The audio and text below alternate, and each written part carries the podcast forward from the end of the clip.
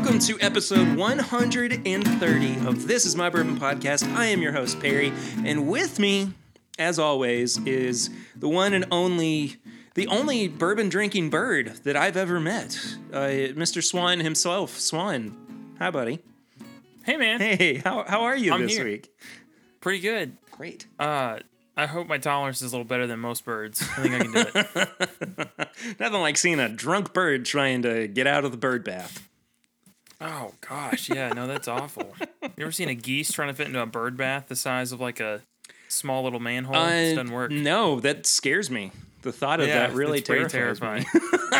Yeah. Terrifying, I think, is the perfect word for that. So we kick off every show with Flying Blind, where I blind the other co-host or guest on the show with something. And I straight up told Swan what this one was because I knew he was going to pour it and look at it and go, this is different. And sure enough, it is. We are actually drinking the On the Rocks Knob Creek Old Fashioned, the pre-made Old Fashioned. 70% alcohol. Woo! That would be an old fashioned to knock your socks off. No, it's 35%, 70 proof. And we actually, Swan reminded me earlier today that we have had this together before. But we've never had it on a show. Yeah, it's been a long time. And I kind of like it. I dislike it. Yeah, no, they picked a good bourbon. This one's made with Knob Creek. Yes. Mine's gotten a little bit watered down as we've been preparing for the episode, but yeah, I'm actually just drinking it straight. How is that? It's odd. Not bad. Very citrus heavy. I was gonna say, I imagine that the syrupiness of it would kind of come through a little bit more. Not really. I'm kind of surprised. I mean, obviously it does take water pretty well, but it's not bad at all. Honestly, I could see you putting this in the freezer and just drinking it straight. Honestly, I mean, it's really good. And this is going to be nice because here in Kentucky, at least today, it was like 80 degrees and muggy. So I was excited for the temperature to go up a little bit, but like I went outside and I was like, this sucks. This is miserably hot right now. Yeah, part of my job is taking things out to people's cars over and over again. And I was like, oh, great. It's nice outside. I'll leave the door open at work. And I got about halfway to somebody's car, and it reminded me that we're in Kentucky. So it rained like torrential downpour for about 20 seconds. And I was outside for the whole 20 seconds. And it was gone. But honestly, it felt great. It's so hot outside right now. Yeah. Compared to normal. But I want this when it's like that. Absolutely, this, yeah. On the back porch, specifically your back porch that I sneak over to all the time. This is it. You know, I feel like we're getting to the point, and maybe not so as much with you because you're constantly around people and having to, you know, stock food and whatnot. But I feel like we're getting closer to being able to hang out on the back porch together and 6 feet apart. Yeah, we can do it. Yeah, I think that would be kind of nice, kind of fun. So we'll have to talk about that in the coming weeks. But before we talk about that, a couple of things to discuss up top. Thank you, everybody, as always, for continuing to listen to and download the show during the coronavirus pandemic. It is always appreciated. And we thank you guys so much for sticking with us as things. We're kind of I feel like we might be kind of getting towards the end of this wave. It seems like it at the very least. So hopefully things can kind of ramp back up for people who were, you know, listening to the show on their way to work or while they were at work or whatever. So I'm looking forward to seeing some of those folks come back. But I appreciate everybody who has stuck with us during this time. And I also appreciate everybody who always leaves. We appreciate who leaves a nice little review and a rating on the iTunes podcast app. If you could do that, that is a super helpful way for us to reach new people. Pushes us up in the charts, pushes us up in the algorithm of searching and everything. So if you are able to do that, if you listen on your iPhone or your computer with iTunes, if you could do that, It would help us out a whole lot. And then also we have been streaming all of our, well, not all of our, but the past, 4 or 5 weeks? We've been streaming our recording sessions on YouTube for Patreon. So if you want to watch us, you know, as we try to make something out of what we do every week, you can head to patreon.com/mybourbonpodcast. And actually, these live streams are available to all patrons. It's not just a certain tier, because I know you guys, you know, so, some tiers get certain things and others don't. And, you know, I wanted you guys to have, in general, something special to get to look forward to every week that wasn't just the pregame chats or the bonus episodes that come out every month, which, by the way, I know I'm a little bit behind on the bonus episodes, but it's coming soon, I promise. And also the ISO sessions are coming soon as well. Thank you to Colin Cox from the Hop Ons podcast for offering to edit those. So that's it. But we also got to talk about Swan, what it is that we've been drinking recently. I've got a few things that I've been drinking recently, Swan. What about you? Like one thing, but just a whole lot of it. It's the Knob Creek pick that I had you try last week. Yes. It's gone. It's the Coliseum pick? Yeah. What? Yeah, it's like I went from like half a bottle to just dead in a week. So it gone. Yeah. It's I got like a tiny little amount. I'm not proud of it, but yes, it's destroyed. Time to go get another one. It's across the street. Super excited. That'd be nice. Well, go ahead. Sorry. I also wanted to mention where I'm moving. I just got a new apartment. Yes, there's a wine and spirits across the street again. What? Yeah, I'm so excited, man. And it's huge, and they have like 4 picks. I'm ecstatic. Which wine and spirits is it? It's a Kroger wine and spirits. Well, yeah. But which store? Oh, Heartland. I had no idea they had one. Heartland has a wine and spirits. A huge wine and spirits. Really? Yeah. I'm gonna have to go check. Road trip. Yeah. No, I'll have to go stop over there sometime too. On the note of Knob Creek, though, I got just maybe my favorite whiskey package ever, aside from the time that we got the antique collection in the mail. Yeah, this one came all the way from Hawaii, from Don Nishida, who is, of course, one of the patrons. He's hanging out in the chat with us as well. And he sent 5 blind samples, a bunch of just goodies from Hawaii as well, cookies and sweets. And he sent over like 2 jellies as well, which I cannot wait to get into those. But he also sent over a 15-year Knob Creek pick.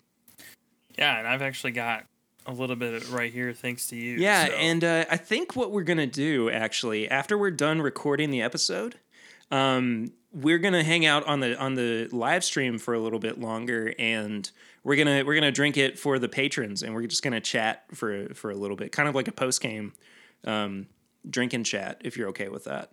Yeah, no, if you want to do like a 15-minute live stream or so, 15-20 minute live stream, yeah, we'll just drink some of this. I'm down. Yeah, I think it would be a lot of fun. So anybody, again, if you're not on Patreon, you can hop on there and you can listen to us talk about this awesome Knob Creek pick from all the way in Hawaii. But also last night I was on no less than 3 Zoom meetings. Nice. And all of them were drinking associated. So I woke up real hungover today. I had a real bad headache when I rolled out of bed this morning. But one was with our Facebook group chat with the folks who listen to the show. By the way, if you want to if you want to in on that at any point, and you're a frequent listener of the show, you're part of our Facebook group, let me know, and we can make something happen. It'd be nice to have like a group wide Zoom meeting where we all hang out and have some drinks together and some fun.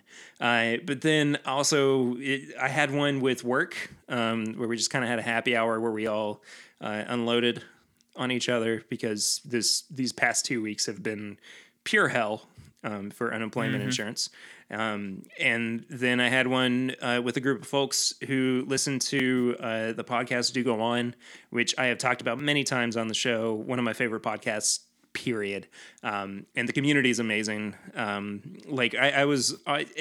We were talking with people from Australia and the United Kingdom, and there were a few here in the States, and then one girl was from Canada, and so it was a blast, and I had a lot of fun hanging out with that. But I did wake up feeling sad that I drank so much Elijah Craig Barrel Proof afterwards. Yeah, that's always a decision that sounds fantastic in the moment, but then in the morning you're reminded, oh man, I'm not 21 again. I had, maybe an ounce of ECBP left in my Glencairn. I just knocked it back. I was like, this is a mistake. This was a big mistake. It tasted good. Yeah. Oh, I'm sure it tasted great. But it really upset my body this morning. We have got a lot of stuff to get to on this week's episode, which really, really surprised me. Most of it is TTB filings, but in general, there's some pretty interesting things that we have to kind of go through this week. The first one is just, I get giddy. I'm excited for this one. The brand new Wild Turkey Masters Keep, the 17-year-old bottled in bond, is starting to hit shelves, folks. And holy crap. Yeah, it's exciting. I can't freaking wait for this product to be in my hands. I was saying to Swan that this is going to be like my big purchase for the year, I feel like. So yeah. I'm just excited. I just want it. I am too, man. Those Masters Keep bottles are just beautiful, and I love seeing them on the shelf. Mm-hmm. I also love seeing them in my collection. True. Yeah, true. Having a bottle open next to what your empty glass there, it's exciting. Yeah. I'm just tickled about it. We'd been talking about it I guess since the TTB filing came out, and that was like the same day that the Rare Breed Rye got announced as well. Yeah, and which there's some rumors floating around on when that might be coming out too. Do tell. So let me see if I can find it here. Somebody posted on one of my Facebook groups that they were in a chat with one of the Russells themselves and said that Rare Breed Rye is apparently going to be Q3. Russell's Reserve 16 is going to be Q4. Right. That's right. Yeah. I remember seeing that yesterday now. Which none of that's confirmed, but that's a Eddie Russell kind of speculation as well. Yeah, so I would be excited to see those things come this year. And I think that would be a good little release schedule for them. And Q3 is only basically 2 months away. So yeah, no, I can drink myself silly until that happens and then walk myself over to Liquor Barn. It's going to be $175. Ain't chump change. It's not cheap by any means, but I think that this is just one of those where I'm like, screw it. I'm going to pick it up.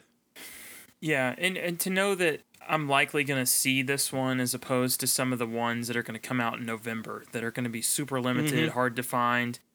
I look forward to this one. And I think at that price point, it's going to be hard for anyone to market up past $200. Yeah. Which for a limited whiskey is pretty, that's strange. Cause usually you hear limited and they tack on $40-$50. And honestly, like this is probably going to be the one, like I don't envision myself, well, also because I'm going to have a baby in the fall, but I don't envision myself being super keen on trying to find some of the LE releases that come out this year, the antique collections, well, I'm definitely getting a birthday bourbon bottle this year, but I'm not really that interested this year again. And you know, we said it last year, we weren't really searching for anything that was ultra limited.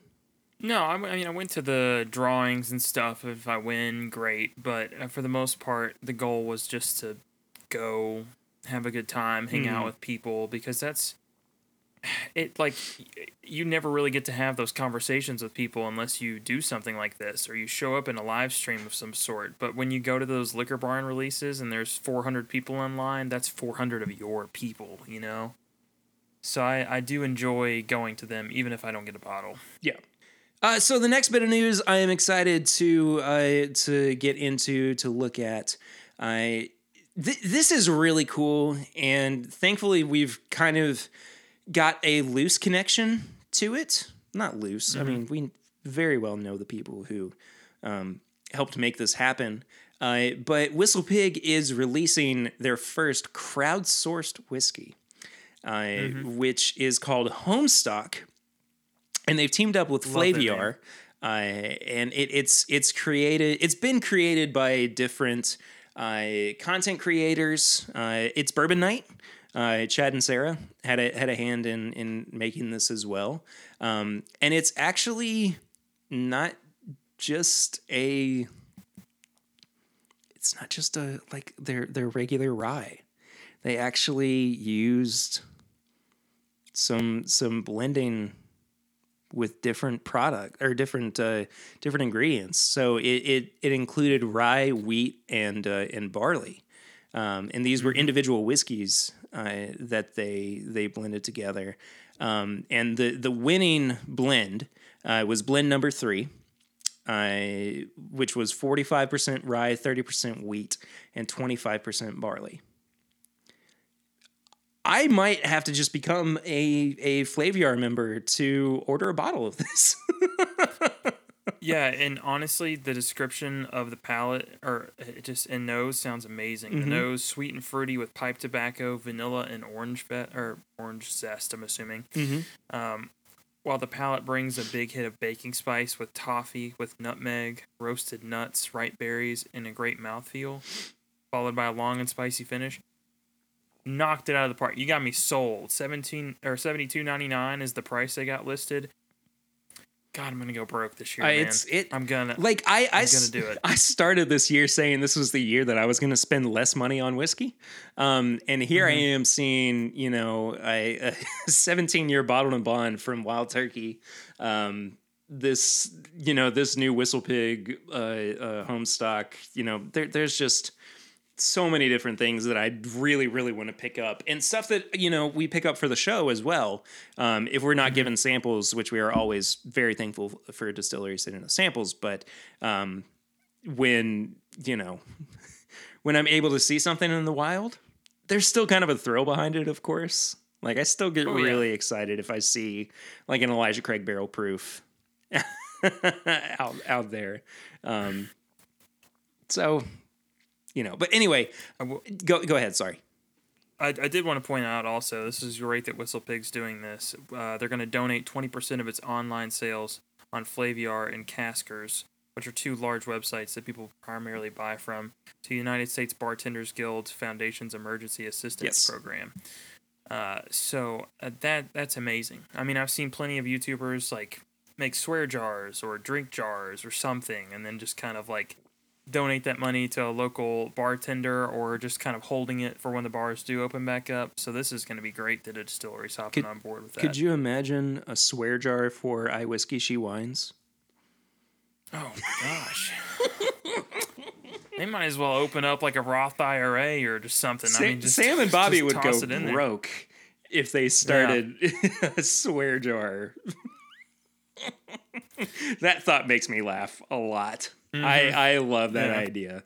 But I also really love the idea of this Homestock whiskey. Like we said, it's $73. People in the Patreon chat are saying that they're kind of upset that it's only 86 proof.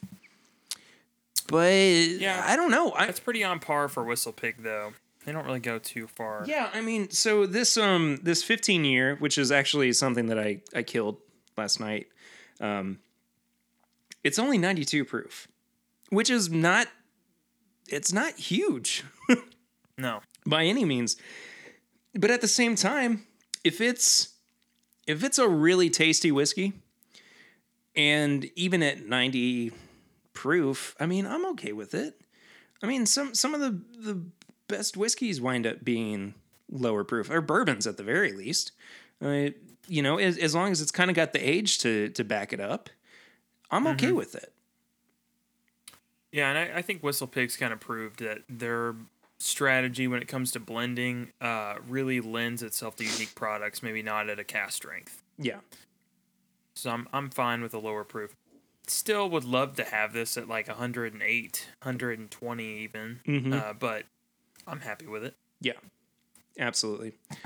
Next release that has been announced for the month of May is the Widow Jane Lucky 13 Single Barrel Bourbon.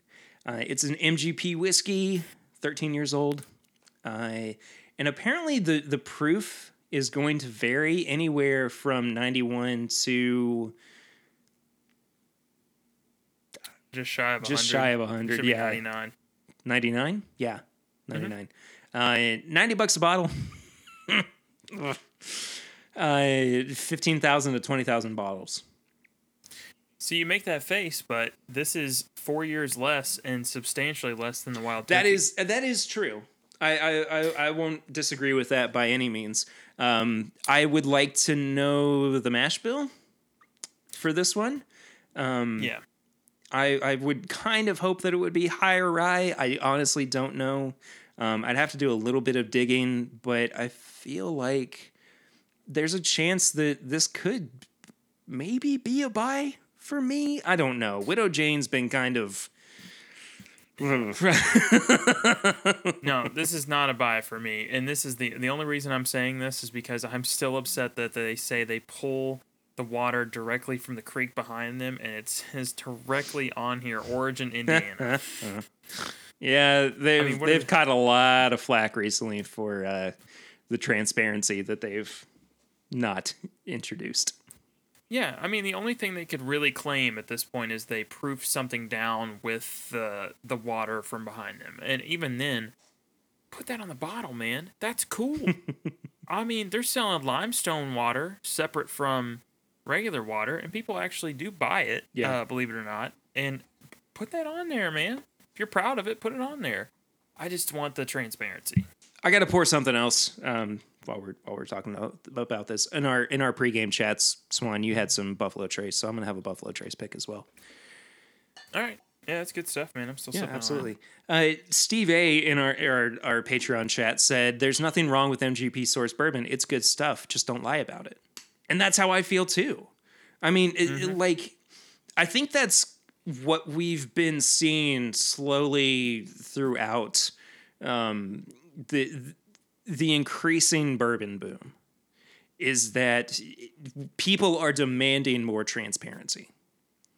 They just want to see honesty from distilleries or producers or whatever, that they are honest about what it is that they're actually putting out. And Widow Jane definitely got caught with their hand in the cookie jar on this one. Mm-hmm. I mean, you just look at how much information they're putting on bottles anymore. People just want as much info as they can get, and when they get a very vague thing, it's just odd, you know. I mean, they're putting floor, what rickhouse. I mean, look at the Booker's tag. Yeah, absolutely. They give you percentage wise from what floor, what warehouse, what year, all of it. People love that, including me. And I'd much rather have Four that. Roses makes no bones about which rickhouse their single barrels come from. They talk about which tier and and everything, how old it is. I mean, they're all very transparent about it, and I understand that there may have been a little bit of fear, maybe with Widow Jane, that they didn't necessarily want to talk about exactly where their product was coming from. But and Steve makes another good point too. You don't have to put on the bottle where you're sourcing it from, but flat out lies. That is a totally different thing. Yeah. So anyway, that's our little spiel about Widow Jane. I would be interested in trying it. That's the thing more than anything. I don't necessarily want to buy it, but I would be curious as to what it's like. I would definitely try it at a bar. So yeah, I'm excited about some of these other releases. There's two finished releases that we have next. The Republic Restoratives Burro Bourbon Batch 3. I have never even heard of this product. Have you? I've seen it posted one time from a guy I follow that's in New York, which is fitting because it says that it's actually only going to be available in Colorado, Maryland, New York, and Washington, D.C. Yeah. But what I'm excited about is we pointed out a couple, probably about 5 or 6 episodes ago, that Armagnac has kind of become this year's thing. Has it been that long ago? Yeah. Golly. And okay. Look at that. Armagnac. Yeah, it's another Armagnac. Yeah. For 8 weeks, it's a 5-year-old bourbon, 75% corn, 21% rye, 4% malted barley, at 88 proof for $50 a bottle. Yeah, and if we kind of look at this, I think this is great, and Whiskey Advocate points it out a little bit too here. Batch 1 was finished in French oak. That's exactly what they did with the old charter releases. Yeah. And then last year, we had a lot of people doing rum cask finish. Basil Hayden, you had the Blood Oath Pact 5, and a couple of others. And then this year, Armagnac. So I'm wondering what other brands are going to do Armagnac. I'm looking forward to it. Like we've been harping on as well, I love Armagnac. I think it's a fantastic product.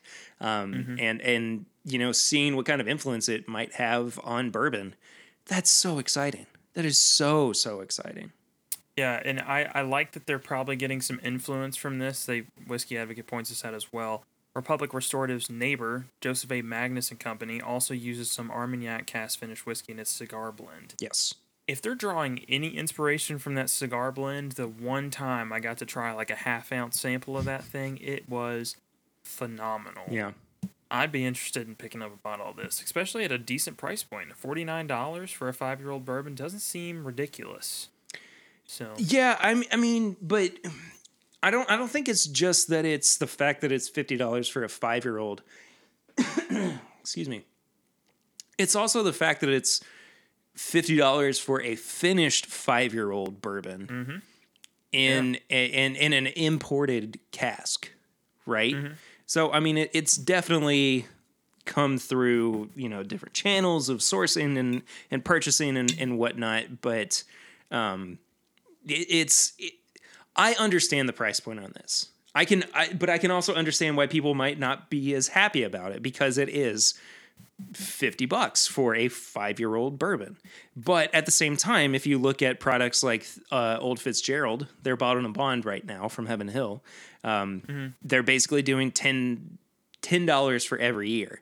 If it's a 10-year-old product, it's $100. If it's 16, it's $169.90. So I kind of am on board with this pricing scheme. And I don't mean scheme in a negative way. I just mean like this is how they've kind of maneuvered their way through their pricing. I get it, but I can also understand why other people might not be as into it. Yeah. But the next product is also a finished whiskey. This is a finished rye from Chicken Cock. This is actually a product that I got to talk to their master distiller, Greg Snyder, about when he was on the show a few weeks back. This is a rye finished in Goodwood Brewing's Blonde Ale, and it was finished for around 5.5 months. This is also a 95.5 rye. Holy crap. Yeah, and I am pumped for this. Me too. You sent me, I saw this the other day, and I actually ended up finishing my Chicken Cock Rye sample that I had. Yeah. Oh, dude, that is such a good base to play. to be honest. And I'm pumped for it because I did get to try the Goodwood Bardstown Bourbon Company release, and I really enjoyed that. And I'm not a beer drinker, so I that was kind of new uncharted territory for me to kind of do a beer finished anything. So I'm looking forward to this. Yeah, and what else is cool about it is that, and again, this is coming from Whiskey Advocate. Those beer barrels had started their lives holding chicken cock bourbon before they were being used to age their beer for 8 weeks. So as Whiskey Advocate says, their use for finishing the rye neatly closes the circle. Yeah. There's only one other person I've heard that's done this, man. And we got to talk to him at Bourbon on the Banks. You remember Bluegrass Distillers was doing this with their ale? Oh, yeah. Absolutely. Their ale finished. Absolutely. And I loved that. Mm-hmm. It really just feels cohesive and, like, together. So I'm excited for this one, man. Beautiful bottle, too. Oh, I think it's gorgeous. I'm really looking forward to it. We're going to jump down to another rye that is being released this month. Baltimore Spirits Company Epoch Cast Strength Rye Straight Rye Whiskey, batch number 3 years old, 115.4 proof. There we go. I can do math. $60 a bottle. It's hard, man. It's only, there's only 210 bottles, and it's for sale at the distillery only. Yeah. This is cool. I want to try this. And it's selling me on it too, because it's the Masters Keep bottle.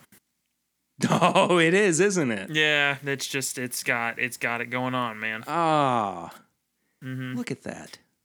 But look how dark that is. It's for a 3-year-old. Incredibly dark. And yeah. Knowing how they took this picture, so this is not a photoshopped picture by any means. I mean, the only thing that they've cut out of this image for the promo image, I guess, is the background. And it definitely shows how dark it is, even at 3 years old. But I mean, yeah. 115.4 proof. I'm just going to keep bringing up the fact that I was able to do that math so quickly because I'm proud of myself for it. But that's great. Yeah. No, I'm excited for it. I mean, it says it's the distillery offers local delivery. I wonder if I fall under that category. We'll see if they can ship it to me. We can get somebody to drive locally from Maryland all the way to Kentucky. Oh, I'm not even doing that. I'm just going to call and see if I can set a P.O. box up next to the distillery. Just drop it in the box. I'll be up there. So how long do you guys hold P.O. boxes before somebody actually comes and picks up the the product? Robot Scott in the chat, though, said he's in Baltimore. So, hey, Robot Scott, can you help us out? We'll be talking, sir. We will most certainly be talking. I want to try this for sure. Well, that does it for the news. We have some TTB filings that we will get to this week, as we had talked about previously. I almost said privately, but we talked about it on the show.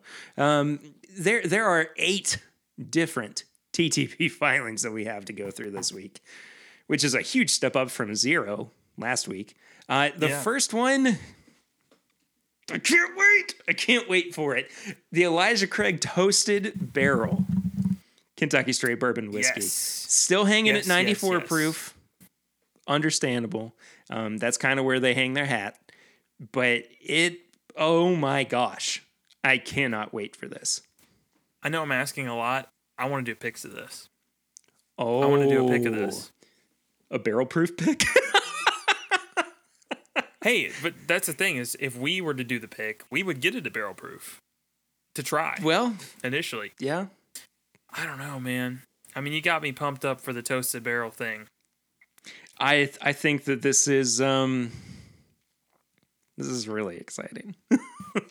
It's gonna be fun. I'm curious about the availability, but I think it'll be very, very interesting. Well, I imagine that they're going to roll it out in the same way that they have with the Heaven Hill Bottled and Bond and the Elijah Craig Rye. I mean, I don't imagine that they're going to stray too far from that model, but at the same time, I mean, it's Elijah Craig bourbon. It's not Elijah Craig rye, which is, you know, which was an untested product, I guess, in the Kentucky market. So if you're, go ahead. What's their release strategy? Taking 5 darts and throwing them at a door, like a board? I mean, that's just what. Well, if you remember, the reason that they did the rye in those areas was because they were trying to. The bartenders or the really popular bar markets across the United States. That's right. So, I mean, there is a chance for that to happen with this, but I don't know if it's going to follow that same model. I can't think of anywhere that would specifically need toasted barrels as opposed to non.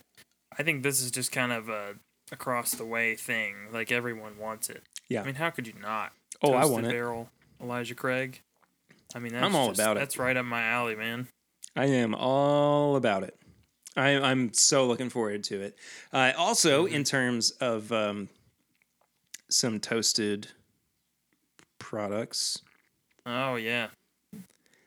This one is from Maker's Mark, and it's part of their wood finishing series. It's going to be the 2020 limited release. And it's going to be a marriage of virgin, toasted American, and French oak staves. Tasty notes, according to the label, barrel finished for amplified notes of vanilla, baking spices, and creamy caramel, with a proof of 112.5. No word, of course, on the price, but I want to try this in a real bad way. Yeah, I mean, if it's following the RC6 thing, you'll see it anywhere between, like 65 to 80? Mm-hmm. But, I'm excited. Also, though, can we nail down a name, please? I mean, RC6, SE4, PR5. Are we naming Star Wars units, or are we, like... Are we talking about bourbon? Like, I need to know. But, no, I am excited. Really, really digging the toasted finishing that they're putting on. I am, too. I am too. Maybe they heard what we were talking about on the podcast with Greg Snyder, and they were like, "We need some of that." Go ahead, man. Hey, Greg Snyder, thank you, man, bringing this to the market. I'm fine with that. No, I'm really looking forward to trying this. I liked the RC6. I know that there were some people who just thought that it was whatever, but I'm interested to see how this one turns out. Yeah, I wanted to kind of revisit that for a second, to be honest, because I thought the RC6 was just too fruity, didn't really care for it. I had it probably about 2 weeks ago. I went to my in-laws' place or future in-laws' place, and they just had a bottle of it. Really? Yeah, and I was just like, I'm not going to turn that down. I got probably a good 2 rocks glasses, pours worth of it in. It is so good, man. It is so good. There's a bottle across the street marked up a little bit. I'm actually considering it because it's darn good. I've got a little bit of a sample left of it. Our buddy Dustin, who's in the chat as well, gave me a sample, I think, towards the end of last year. And I actually just looked down to confirm that I still still had that sample. So I'm gonna maybe get into that.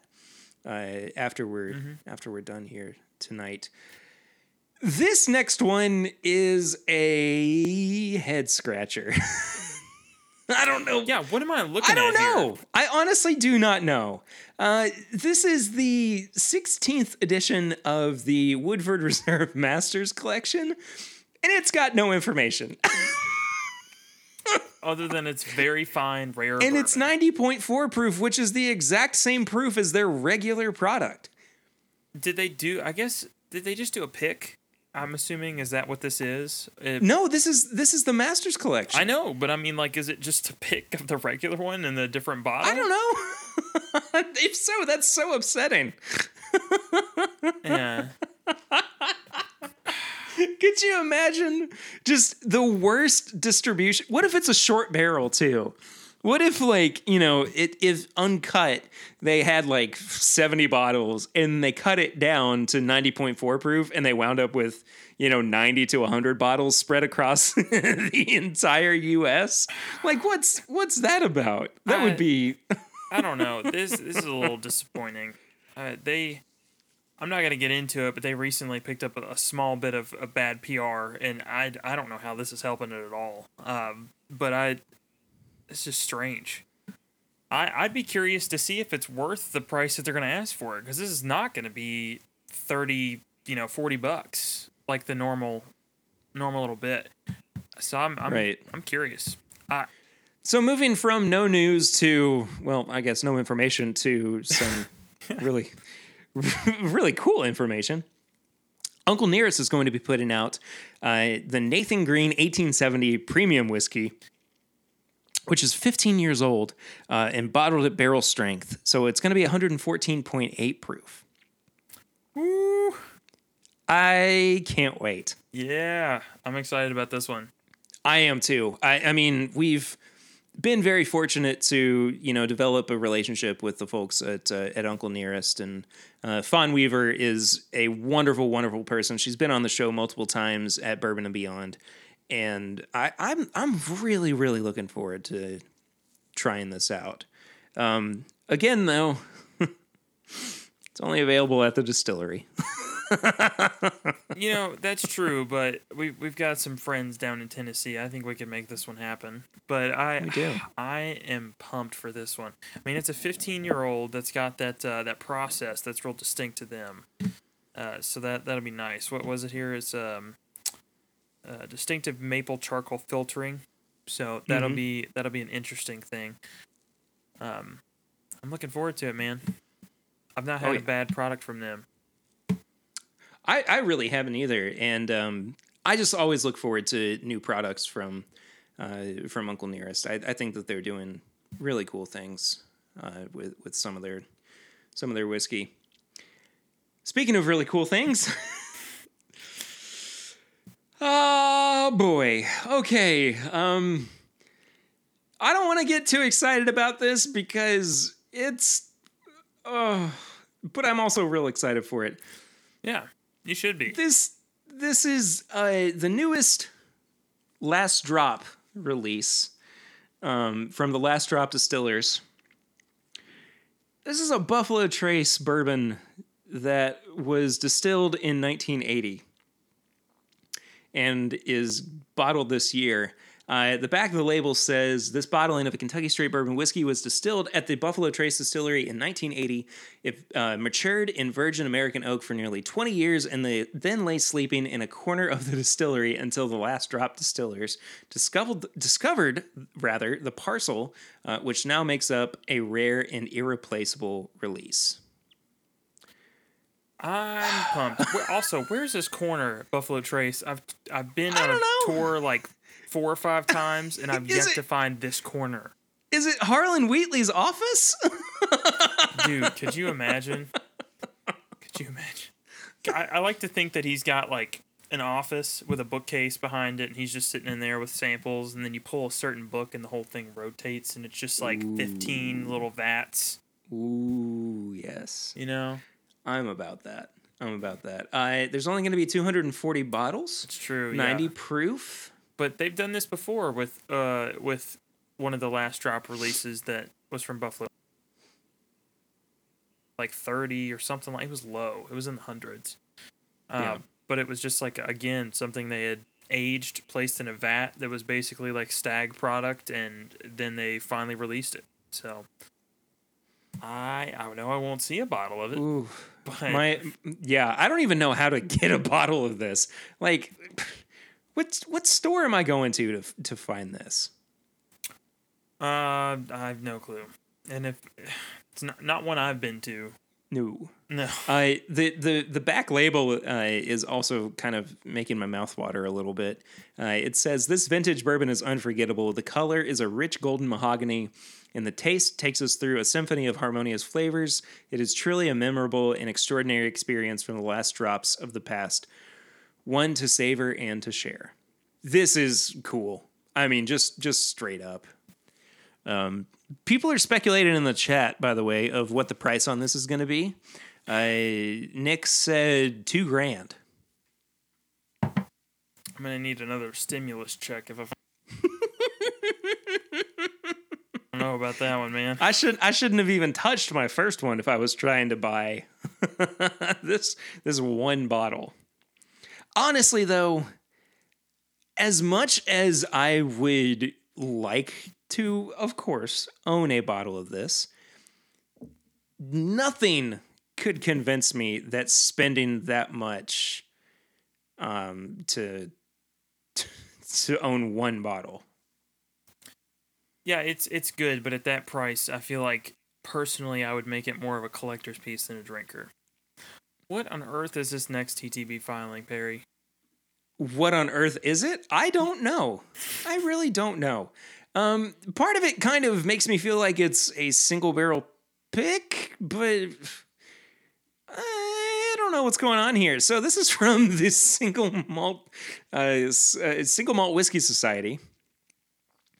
This is and I know that this is, not bourbon, of course, but this is a product that is from Highland in Scotland. It was distilled on the 22nd of April, 2014. It is one. Wait, apparently I can't do math that quickly. 123.6 proof. Wait, no, 122.6 proof. So it's 5 years old, and this is called Baby Yoda. Yeah. What? I don't know, man. I think it's interesting, though. I don't usually see Scotch this high, so that's fun in itself. But the Baby Yoda name, I don't know.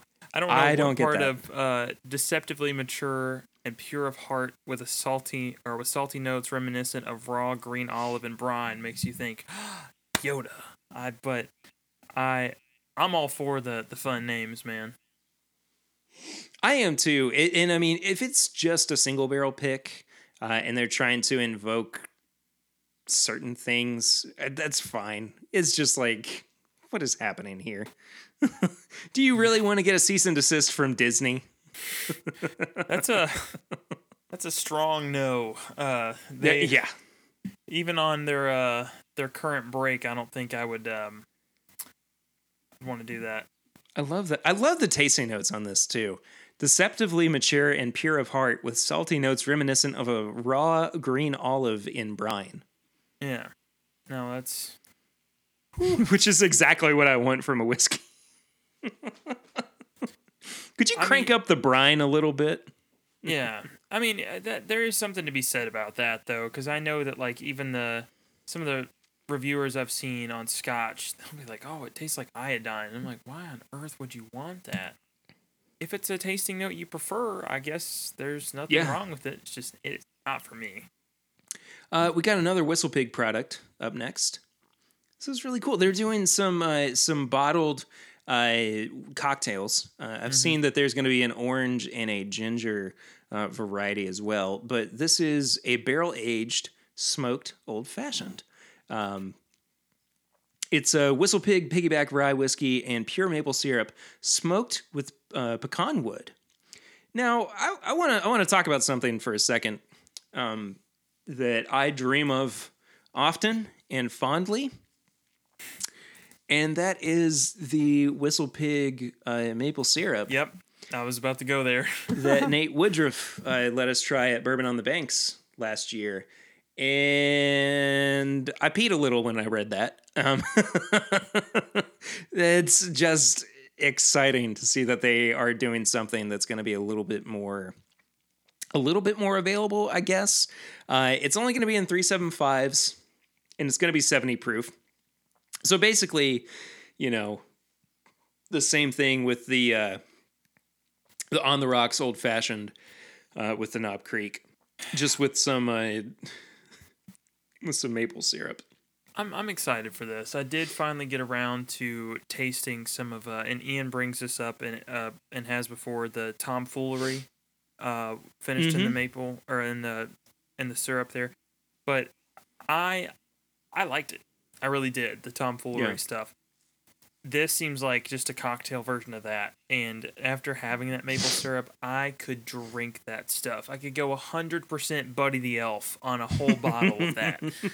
I could. So this seems amazing. I'm curious to see what the price point is. And it looks like it's only going to come in 375, so at least based on the TTB label. So it'll be a little bit smaller. But so is the On the Rocks stuff. So that'll be fine. Yeah, I'm just interested in general to just straight up try this. I mean, really, I don't have I don't have any reservations about giving it a shot. Our last TTB filing for the week is Hell's Fork Kentucky Straight Bourbon Whiskey. I don't know anything about this label. No. It doesn't have an age statement on it, so I'm assuming that it's 4 years old. It says it is distilled and bottled by Hell's Fork Distilling Company in Bardstown, Kentucky. Doesn't make much of a difference to me. I mean, it could be Heaven Hill. It could be Barton. I honestly don't know. Who knows? But have you seen the size of this bottle? No. It's 50 milliliters. Okay. This is a TTB label for an airplane bottle. That is odd. And I think the thing that's even stranger is you look at it and they give you all this information that has next to no meaning. This is recipe 68 mash bill 9 approved by what is that signature? I don't know. Also distilled, cast aged, and bottled in Kentucky by people who know bourbon. What does that mean? What are we doing with these people? I'm interested in trying it. I'm assuming it's just sourced Barton juice, to be quite honest. Yeah. 90 proof. Great. I don't have anything else to say about that. I just don't know what to make of it, honestly. I mean, if I see one, I'll pick it up. I'll definitely try it. Yeah, especially in a airplane bottle. Yeah, for 50 mil. I do think it's kind of interesting, though. It's almost like a tester. I'd like just to see if what they're doing is good enough. Because I have to imagine if you source some product and put it out in 50 mils, you don't have a ton of money invested compared to like Castle and Key. Mm-hmm. So it's kind of just a dipping your toes in the water kind of thing. Yeah, absolutely. So. Well, that does it for the news and TTB filings for the week. We have a really cool side-by-side that we're doing this week. It's two younger-aged products from two different distilleries. And I picked up one of these today. Swan, you picked up the other one. Yeah. We talked about one of them on last week's episode. We did. And I didn't expect that we would find it so quickly. No, and it was kind of just by accident. Somebody posted a picture that we know. It was Chad, and then he just said, "Does anybody know anything about this?" And we're like, "We just talked about it. I'm on my way." So we went and got one today. All right. Well, I'm excited to get into this. I don't think it's necessarily going to be a review. It's just kind of be a comparison between to these two different products. The first one is the 2-year-old Hotel Tango American Straight Bourbon Whiskey. We talked about this because of how beautiful the packaging is, and just how it's so unique. It's so cool. I'm showing it to the Patreon chat. It says, bourbon ready to drink, high standard issue, purpose of contents, to be served and consumed in, I'm trying to read this, in, I can't read that, in pursuance of elevated company morale. I'm going to post a picture of this on social media this week as well. It's got this side up for storing and this side up for pouring, which I love. It's 90 proof. Like I said, it's 2 years old. But I don't know about this. I've never had this before. Swan, you had a little sip of it earlier. I did. So we're gonna find out about this together. Some folks in the chats are actually talking about this. Brian Brennicky seems kind of excited. He says the Hotel Tango 2 bar is 5 minutes from his house. Yeah, and it is worth pointing out that they have two bourbons that they would probably consider like a flagship product. There's the Reserve, which I looked at earlier today. There's some of that. Yes. We may review it at some point. And it's a 6-year weeded. It is a little pricier. It's coming in around $50-$60. This one is a little bit, it's substantially cheaper. It's about half that. So this is a 2-year, since we're going with kind of the younger bourbons. Brian's also said in the chat that it's local and it's terrible. That gives me lots of hope. I want to read the back of the label as well. It says, description, aromas of caramel balanced by rye, best in a cocktail, for example, an Old Fashioned. So maybe I'll have to try that later as well. Directions, drink responsibly, behave less so. I do like that. I like that a lot. And to give you guys an idea of what the other one that we have up against it, it is the newest release from Pinhook, the Bohemian Bourbon at 114.5 proof. It's slightly older at 34 months, so just shy of 3 years. I don't know what to expect from this by any means. I know that people have been reviewing it and talking about it, but I have not watched or listened to anybody who's reviewed this product, and so I'm just excited to kind of get into it. I will say that for it being a almost 3-year-old product at 114 proof, it is significantly lighter than the Hotel Tango is. I mean, like 2 shades lighter than the Hotel Tango. So I don't know. I think we should go ahead and get into it. What do you think? Yeah, I'm all for it. I've actually poured them side by side. So I did as well. Compare if we want. Yeah. Which one do you want to go for first? I think we should probably go low proof to high proof, just for the sake of, try not to overdo it and burning our palates out. I will have a sip of water, though, so I can make sure to kind of cleanse up a little bit. All right. So this is the Hotel Tango American Straight Bourbon Whiskey, apparently from Indianapolis, according to Brian Bernanke, at 90 proof. So first off, I've noticed that it's not overly corny, but you do get some of that green. You get whispers of corn. Yeah, it's there. Patrick was asking, what is the normal MSRP for the Hotel Tango? $26.99. Mm-hmm. Yeah, that's what I paid for it today. It's sweet. I mean, it is a sweet nose. It's kind of getting towards cotton candy a little bit, but not so much that it's overpowering some of the barrel influence on the nose. I mean, I'm still getting some notes of charred oak on the nose. Yeah. I just went in for a sip. It's surprising. I'll see what you think about it. What's your impression there? Swan? Yeah. I kind of like it. I'm not too mad at it. I don't mind this at all. For $26, this is not bad. And Brian pointed out this used to be a $50 bottle. So that finish is wild. That finish is strange. Whoa. Yeah. This at 90 proof is interesting. I'd be curious to see if they were to do a cast strength release where this would sit.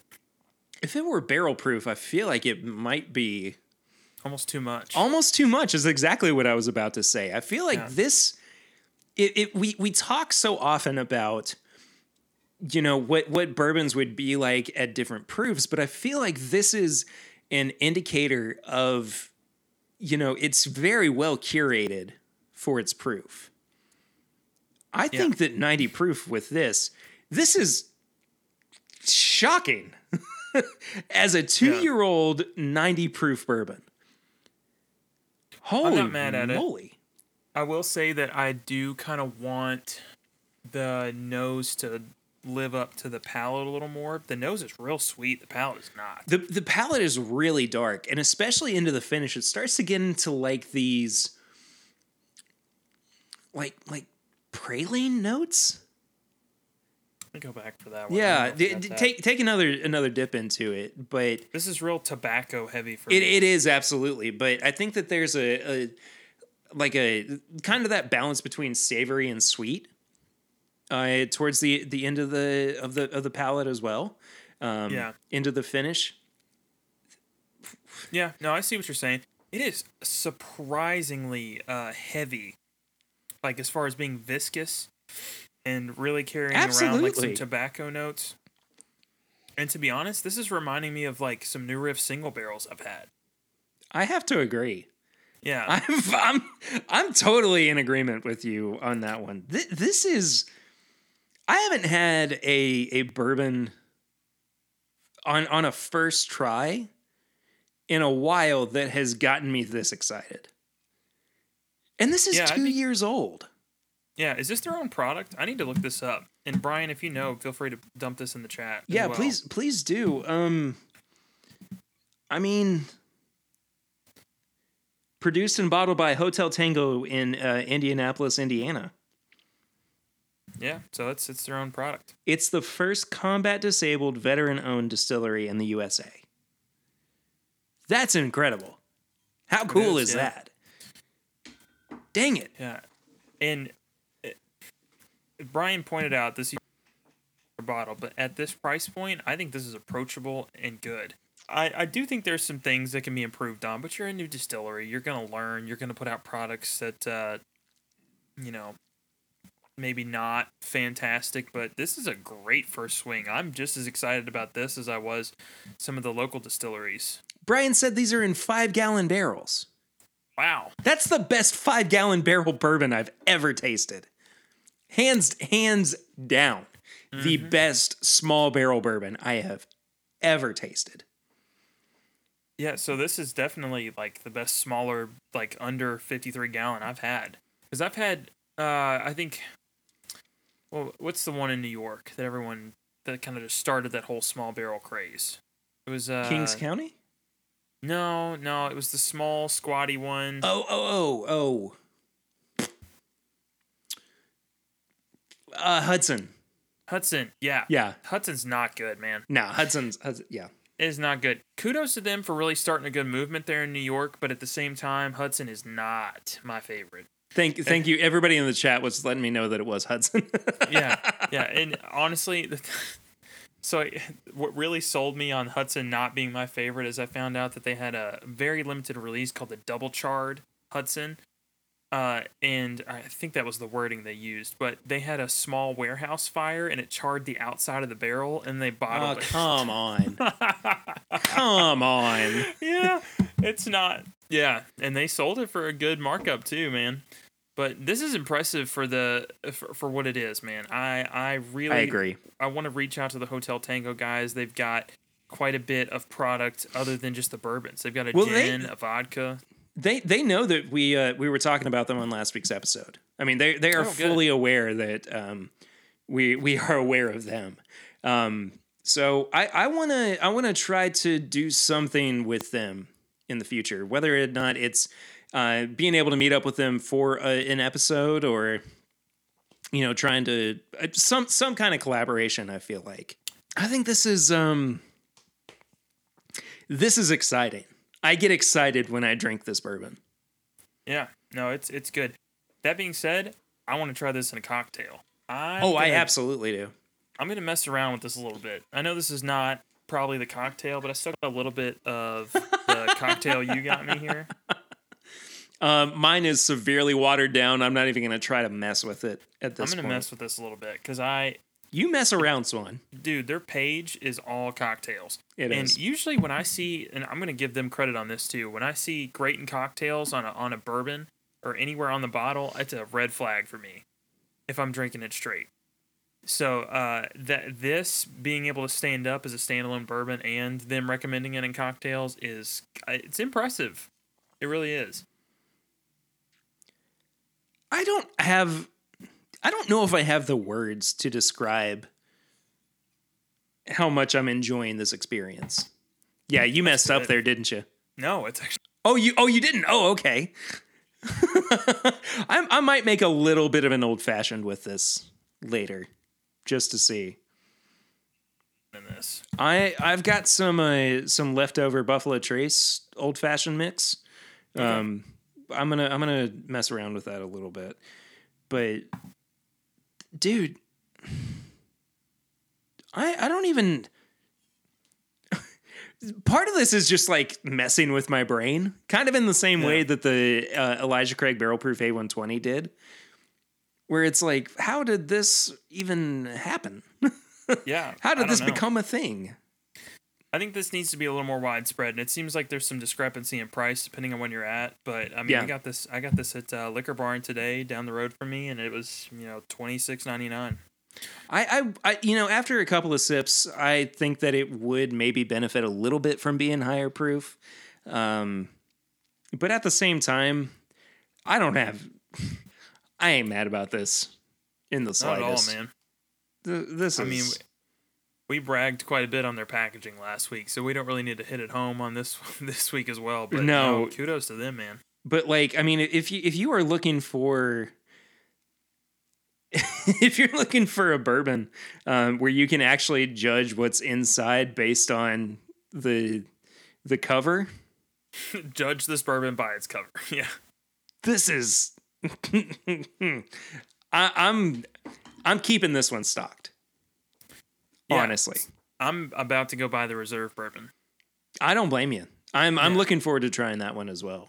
Yeah, we'll try that one upcoming soon on something. And Patrick said he might just pick it up to support veterans. I mean, that's even better.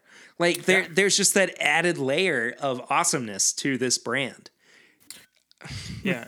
And Perry and I discussed this a little bit earlier today. I mean, we've been talking about how you should support local distilleries and stuff. Yes. Maybe we were doing like a extended episode of just craft distillers. Mm-hmm. Even if you guys wanted to send something in that was local to you that you just Please. Wanted us to kind of support, absolutely. We'll try it on the show. And speaking of another craft distillery, we should try this this Pinhook here as well. Ooh. Oh. I don't know about that one. I just got used to how dark that other one was. And this one, woo, that's left field, man. That's corny. Yeah. That's the youth is definitely coming through on the nose of this Bohemian bourbon. Yeah.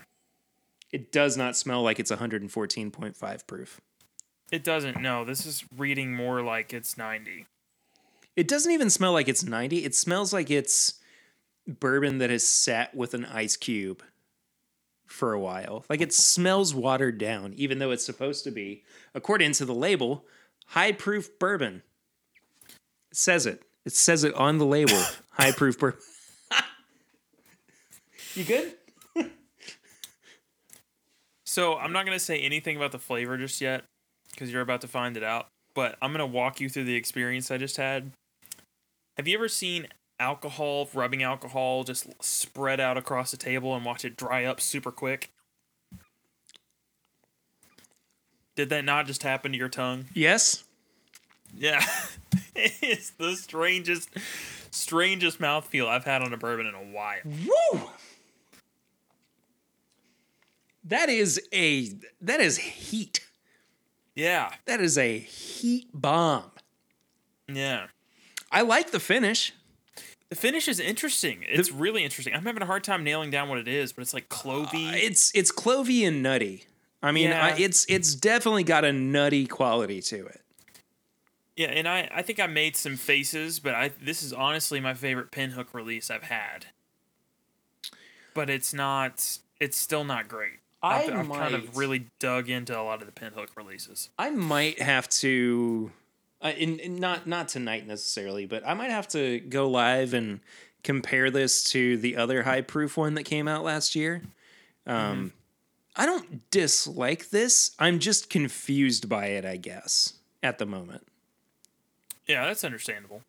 It's really hard to pin down what the flavors are, but the like alcohol just evaporating feeling, it is wild because it's basically like you nose this bourbon, you take a sip of it, the palate's super short, and then it just rolls over into the finish.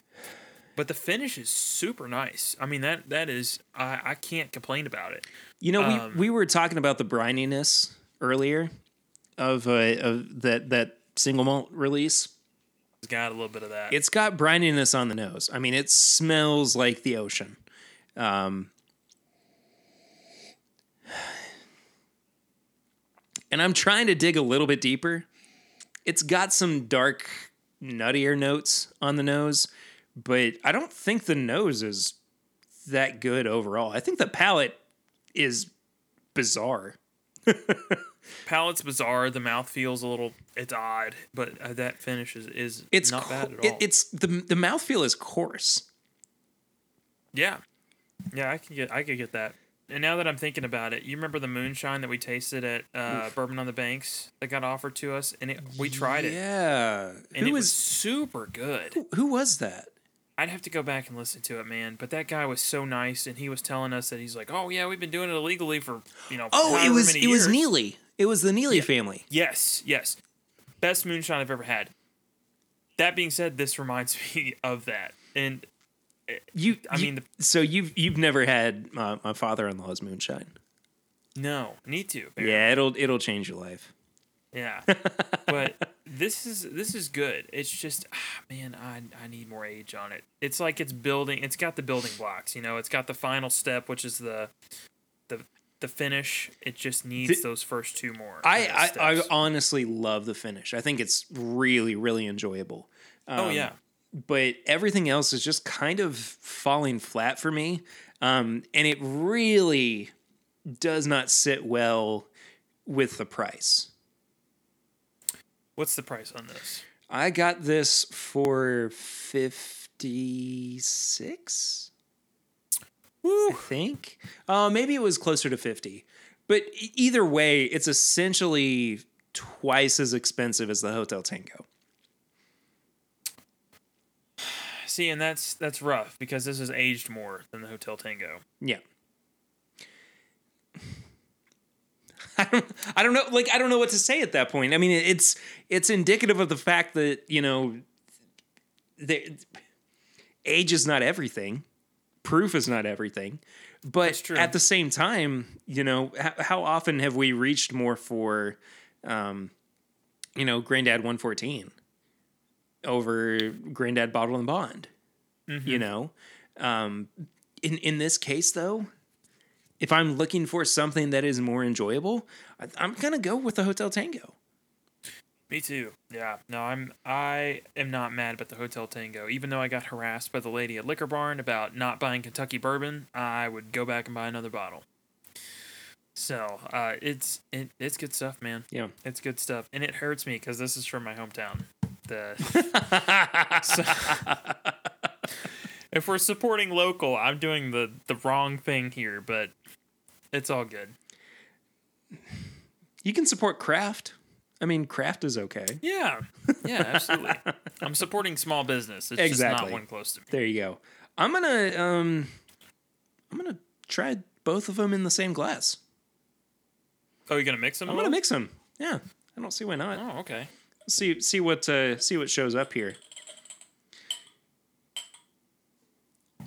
I think what I've kind of garnered from this, though, Hotel Tango has got something really cool.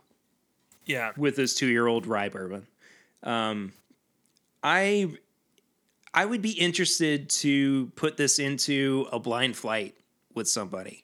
I will say, just doing it side by side, now that I've gone back to the Hotel Tango, the corniness does show up a little bit. That's to be expected with a 2-year-old bourbon. Right, man. But I also think that you went from 114 proof to 90. Yeah, no, I've definitely killed off some ability to pick up some nuance. So it's that's on me. That's not on Hotel Tango. That is fair. That is fair. Well, it wasn't really a review. It was just kind of a, what do we feel about these two whiskeys? But I think that kind of wraps up that portion of the show. We've got lots of questions this week too. We do. Well, not we've got actually. Well, we've got some questions.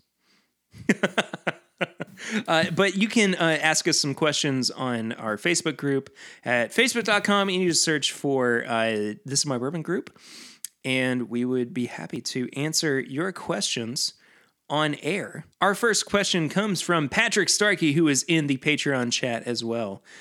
He said, what are some no longer available whiskeys that you wish you could have an infinite supply of? I mean, I'm anywhere between, you know, Dusty Turkeys and pre-fire Heaven Hills. I don't know exactly what it is you're about to say, so I'm going to let you go ahead and say it. Age-stated Fighting Cock and Old Fitz Bottled and Bond. Okay. Yeah. Yeah. Absolutely. Those are, like, without a doubt, those are Dude, I miss that Old Fitz Bottled and Bond so much. Yeah, add Elijah Craig age-stated in there as well. The Big Red 12. Oh, my gosh. Yeah. I almost pulled out my bottle last night, and I was like, no, I'll save it for a little bit. But next question, Greg Reynolds. He asked, when Willett is able to release 10-year-old family estate bourbon, their own distillate, what price do you think they'll be at? 6-year barrel selects seem to be around $150 to $200, and would you be willing to pay? I'm going to work backwards on this one. Yeah, I like the way you think of that one. I'm going to say no. I don't feel like I would be willing to pay for it. I mean, already at $200, honestly, I'm just not that big a fan of Willett. I'm not. And since I've started drinking bourbon, I've gone from like Noah's Mill being some special treat that's just like a Reese's cup of a bourbon to every time I touch it now at a bar, I'm questioning, why did you spend X amount on a pour of this? It's not getting any better. Yeah. I mean, even last time that like Chad and I, for his bourbon and booze meetup he did, I went to one of the restaurants that they were at, and I was like, you know what? I'm going to see if I can blind him with something. And I got him a pour of Johnny Drum, and I was really curious to see because it was a little bar out in the middle of nowhere, and I was like, that bottle's probably been around for a hot minute. If they're going to have anything that's older, it's probably this Willett. Nobody's buying Johnny Drum. Tried it. He was immediately like, this just isn't it, man. What is this? And it's just gone downhill, man. Johnny Drum's just not what it used to be. And it's the same with a lot of their stuff. Yeah. I like the rye. I had some of the rye last night. This is actually the 3-year-old rye too. Not the 4-year, but I don't mind the rye whiskey. I just think that the bourbon is really, really lackluster. Yeah, no, I've seen some of the picks that are a little more up my alley, just based on kind of the flavor profile that they describe, but they're just not worth the price to me, man. And they move quick, man. There is a huge following for Willett. There is an insane following for Willett. I mean, there are, of course, before COVID-19, there were people who were going and waiting outside of the distillery every Saturday to try to get whatever the, you know, new distillery only release was. Yeah. And they were taking names and driver's licenses and everything. Licenses is hard to say. Yeah. Willett to me has always been for people that like really high percentage chocolate. Mm. Oh. It's just like there's something that's just bitter about it that I feel like if you buy into it, you really buy into it. Like if you hand somebody some 72% chocolate and they just love it, for whatever reason, that bitterness just translates well to stuff like coffee or to Willett or just like things that have that really strong profile that I just don't tend to buy into. Yeah. Next question comes from Ryan Jeeves. He said, what is your personal policy on selling/trading bourbons that you found at a good price but are going for lots on secondary? Example, that little book 3 I found for $80. Had someone offer me $160 for it, but I have not had that batch yet. I am not against making some side cash/trades, but with this one, I would rather drink it. I personally would rather try what I buy. Mm-hmm. I mean, that's just how I am. I think it's more about the experience of it and everything.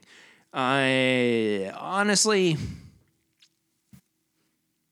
do whatever you want with it. I mean, I'm tired of complaining about people flipping bottles. You know, it's their own money. It's their own decisions that they've made. I just don't care. Yeah, I think the only personal thing I have with it is I don't like when the intention on buying bourbon is intentionally to flip it. So, I mean, if you go in and I've bought bottles before where I'm like, well, I know somebody that would kind of like to have this. I'd like to split it with them. I've even sold you and Chad half bottles of things that I've enjoyed. And just kind of mark down the price accordingly. But you know, I don't like when you see somebody in the parking lot thinking, oh, well, if I get this Michter's 25, I'm going to flip it for $4,000 in the parking lot. That just seems, I'm not a big fan of that. But you know, I get it. You know, it's money's money. And if there's a market for it, you can't really blame the person that's flipping the bottle, I guess, because they're holding the cash. So. Yeah, absolutely. I think you should, I don't know. It's a hard one, man. It is. And morally, you want to be like, just drink it. It's yours. You bought it. That's what it's intended. But also, I understand that people, you know, they need to make money. Yeah. I mean, if that's... No, I'd be lying if I said I hadn't. Yeah, exactly. And I've done the same before. But it's been out of necessity. It's not been because, you know, I bought a bottle because I just wanted to make money off of it. It was just because I needed the money at the time. And honestly, I've sold a bottle that's just been sitting around for a while. Yeah. And I will say that every time I've sold a bottle, I've sold it to somebody, not for full markup. And it's always been to a person I think will actually drink it. That's also a big thing. I've sold, you know, I got a bottle of Old Rip Van Winkle 10. I'm well, that's fine, but really, I'm not drinking this on a regular night. And I sold it to somebody not near full markup, and he drank it. He had a good time with it. He took it to Christmas, opened it, had a great time. So I can't be too mad about that. Yeah. Next question comes from our buddy Jordan Bernsdorf. He asks, what is your least favorite aspect of the bourbon hobby? Secondary prices, bottle allocation, Carol Baskin, etc. It's Carol Baskin for me. Carol Baskin for sure. I mean, she definitely killed her husband. Next question comes from... We're going to get sued. Next question comes from Don Nishida. He asked, is it rude to correct a stranger on whiskey facts during a casual conversation at a bar? The most common situation, personally, is pronunciation of scotch, but it could apply to bourbon. Pronunciation of scotch. Yeah, instead of Isla, people say Islay. Oh, okay. Stuff like that. That's the common one. But yeah, I know what he's talking about. Basically, gotcha. Would you correct somebody if they're just spitting facts that are completely incorrect? Bourbon has to be from Kentucky. Would that be a trigger for you? I am non-confrontational, but if somebody says that that bourbon has to come from Kentucky, the easiest thing to say is that bourbon is America's native spirit. It's allowed to be bourbon if it's made in any of the 50 states. Anyway, he goes on. I apologize. Scenario, you sit down and order an Elijah Craig Barrel Proof, and the guy next to you comments, one of my favorites. I love what they do at that Buffalo Trace place. Do you, A, nod politely, enjoy your drink, and ignore the guy? B, respond in your best Thurston Howell third voice, surely you must mean Heaven Hill, which is not my best Thurston Howell. Or C, take the opportunity to respectfully correct him and use it as an entry point into a serious discussion about whiskey until he starts making excuses to leave the bar. Oh, and I'm betting you've never heard of Thurston Howell III. That's a great question. I am more inclined to go with A. Personally, like I said, I'm just non-confrontational. Unless they say that bourbon can only be made in Kentucky. But I don't know. I don't. Unless somebody's asking me a question directly, I usually just let them go with it. Like, if they look at me and they're holding up some Elijah Craig Barrel Proof, and they're like, oh, this is great, it came all the way from Buffalo Trace, I'm probably just going to look at it and be like, yeah, I know, it's so good. Good for you, buddy. It, you know? Good for you. It's fine. It's not going to change my day. It's not either. The only time that I really get, like, serious about conversations is if somebody else brings it up, or we do it on the show, right? Like, otherwise, if I'm just having a casual conversation, or if I'm at a bar, I just don't, you know, I don't want to be that guy, and I'm definitely not gonna be that guy either. Yeah, I think I come from like the retail perspective on that too, because people will come in like, well, what do you recommend? And I've had people look at me and they're like, well, I usually drink, like, Jim Beam, so, you know, like, you know, Wild Turkey 101 or something like that. And I'm like, Jim Beam? You're drinking Jim Beam Wild Turkey 101? And I'm just like, yeah, it's pretty good, and it's in a cocktail. You just roll with it, man, because customer's always right, you know? And you just kind of go with it. So I kind of take that approach to it. We actually have another question from Don as well. He said... And I don't know who this person is, but if Sean wrote the question, does he often refer to Swan in the third person? I thought it was a nickname, but could Swan actually be an alter ego similar to Bruce Wayne / Batman? Do you understand that? No clue. Don't know what's going on. However, I do like the idea of being Swan Man and saving innocent people. So, might be fun. I don't know. Just don't kill my parents. They're doing all right. Yeah, I don't know who this Sean guy is. Our last question, though, comes from Sam Brockman. He asks, hey, guys. Hi, Sam. If you could have foreseen the bourbon boom coming, what bourbons would you have hoarded for yourselves to drink, not for secondary? I know it'll differ by state, but here in Iowa... Oh, all the way in Iowa. Favorites like Stag Jr. are highly allocated and often require a lottery, whereas 10 years ago, it was regularly on the shelf. I'm going to give two bourbons that were different than the ones that I gave earlier, I guess. But I would probably have hoarded some Weller 107. Yes. And if I had to, the larger aged Elijah Craig's. Yeah, like they had a 21 that they no longer make, the 18, the 23, and I think they have a 20 even. I think I would have liked to have those, or even some of the older Elijah Craig Barrel Proof releases and like the old pirate style bottle. I would have enjoyed those. Yeah, no, I think Elijah Craig Barrel Proof is definitely the answer for me. I mean, you know, it's easy to say Van Winkle, but shoot, man, I think that consistently. The old Elijah Craig Barrel Proofs have been where it's at. Yeah. If the intention is to drink it, I'm not getting any of the Van Winkles. Great, yeah. But, you know, at that point, if you're holding on to Van Winkles from, you know, 2015, 14, before it kind of blew up, it's not really worth anything to me other than to flip it at that point, because it's just okay, yeah. You know? Yeah, I agree. Ian says, though, that he's surprised that we didn't say Heaven, Hell, Bottled, and Bond. I would have liked to have more of that, for sure. It's worth, you know, saying to add that in, to be honest, but I don't know. I mean, I had the chance to buy as many of it as I wanted to. I watched 2 or 3 cases come in, and I just like, it's just phenomenal, but it's had its time. I'm ready to move on. And I mean, yeah, and I kind of feel the same way. I am happy to have a very small reserve, but to still have some. But at the same time, like, I'm okay with having Turkey 101 as my daily drinker, or Evan Williams Bottled and Bond.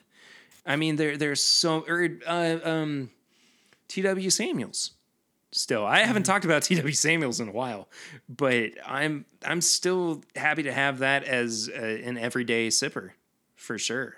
It's always in the house, but I certainly do miss the Heaven Hill Bottle and Bond for $10 a bottle, $12 a bottle. But I feel like we had our time to mourn. We moved on. So those were all the questions that we had. We are going to move into tips and bits, where we recommend some things for people. It doesn't have to be bourbon necessarily. It could be TV shows, music, podcasts, whatever. Swan, what tips and bits do you have this week? Looking for new apartments has been an absolute mess. In all of this. So if I was going to give one tip, if you're planning on moving within the next 3 to 4 months, do it early. They go so fast. Other than just my problems with housing, honestly, just try some new riff picks, man. I got to try a new riff pick from Whole Foods, which who knew they did really picks? Pretty good, man. It's pretty good. It's pretty good. I'm kind of falling in love with more and more picks. And as Ian, I'm sure, will attest, there is like this weird proof range of like 113 where it just shines, man. So, and I want to give another shout out to Hotel Tango, man. I was super impressed. I'm going to go pick up the other one here pretty soon, I think. I'm looking forward to trying that 6-year weeded. Mm-hmm. Yeah, I'm kind of in the same boat though, where like I've been so busy with work and still honestly playing Animal Crossing that I haven't had a whole lot of time to get into anything new. We're still getting caught up on What We Do in the Shadows, which has been incredibly fantastic and funny. But we have been just getting caught up on our normal shows as well. Schooled, The Goldbergs, Bob's Burgers has been hilarious and amazing recently. We watched a whole series from Josh Gates, who is the guy behind Expedition Unknown on Discovery, where he looked into reports of aliens and UFOs and everything. And it was really quite interesting and fascinating. And I had a good few hours of watching his stuff through that. Actually, you know what? I haven't talked about this on the show. This is my recommendation for the week. How have I forgotten this? Middleditch and Schwartz. Have you watched any of that, Swan? No. So it's Thomas Middleditch from Silicon Valley and Ben Schwartz, who has been on a myriad of different things. But he was John Ralphio on Parks and Rec. I think this was your tips and bits like 4 or 5 weeks ago. Even if it was, I only watched one episode. So, but like I finally finished, it was only 3 episodes, but The second episode, and it's all stand up. They don't script anything, whatever. The second episode, I was trying so hard not to wake Lucy up while I was laughing, and I'm probably gonna go back and watch it again tonight. I thought it was that good. There's been a great following behind it as well. So if you've not watched it, it's on Netflix. Who doesn't have a Netflix subscription at this point? Honestly. Yeah, especially during all this. Yeah. So go and watch that for sure. Drink some bourbon while you're doing it and support craft distilleries. We're going to talk definitely some more about craft distilleries here in the future. That does it for this week's episode, though. Thank you all so much for listening, as always, and for downloading and sharing with your friends, leaving reviews and comments and everything. Swan, thank you, as always, for being here and doing this with me. Yeah, thanks for having me, man. Yeah, absolutely. Fun. I'm looking forward to what we're about to have, too. Oh, yes. Yeah, we got a little bit more. We're not entirely done yet. So Patreon, you can hang out with us for a little bit. But where can people find you on social media, Swan? I'm at My Bourbon Finder on Facebook and Instagram. And that's it for you. I am at PRitter1492 on all social media channels. You can follow the show at My Bourbon Pod on Instagram, Facebook, and Twitter. You can leave us a 5-star rating and review on the iTunes podcast app, which again really does help us out. It pushes the content up to new listeners. Anybody who is searching for Bourbon Podcast, not Burden Podcast. Gosh, could you imagine This Is My Burden Podcast? It's just 2 hours of us complaining about what we have going on in our lives. Yeah, no, I'm not a fan. I'm good without that. Not a fan of that idea. You can find all of our apparel and merchandise at bourbonshop.threadless.com. You can also leave us a voicemail for our barrel ring segment at 859-428-8253. We'll listen to it on the show, and then we'll respond to your questions or comments. I'm going to throw this out here for next week's episode.